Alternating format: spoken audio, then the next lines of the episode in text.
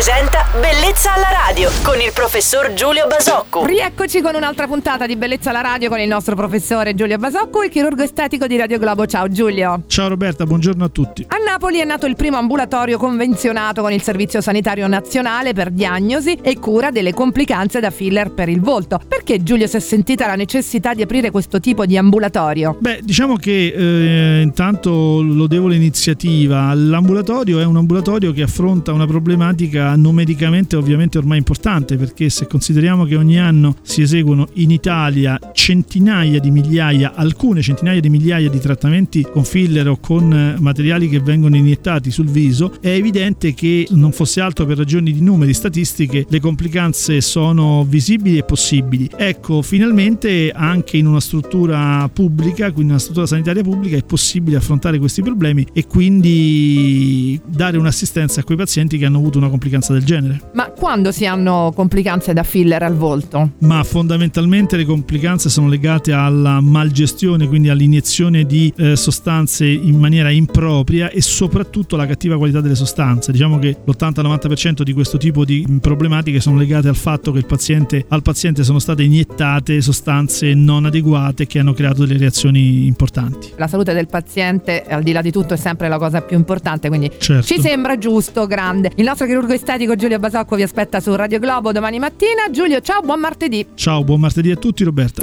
Bellezza alla radio.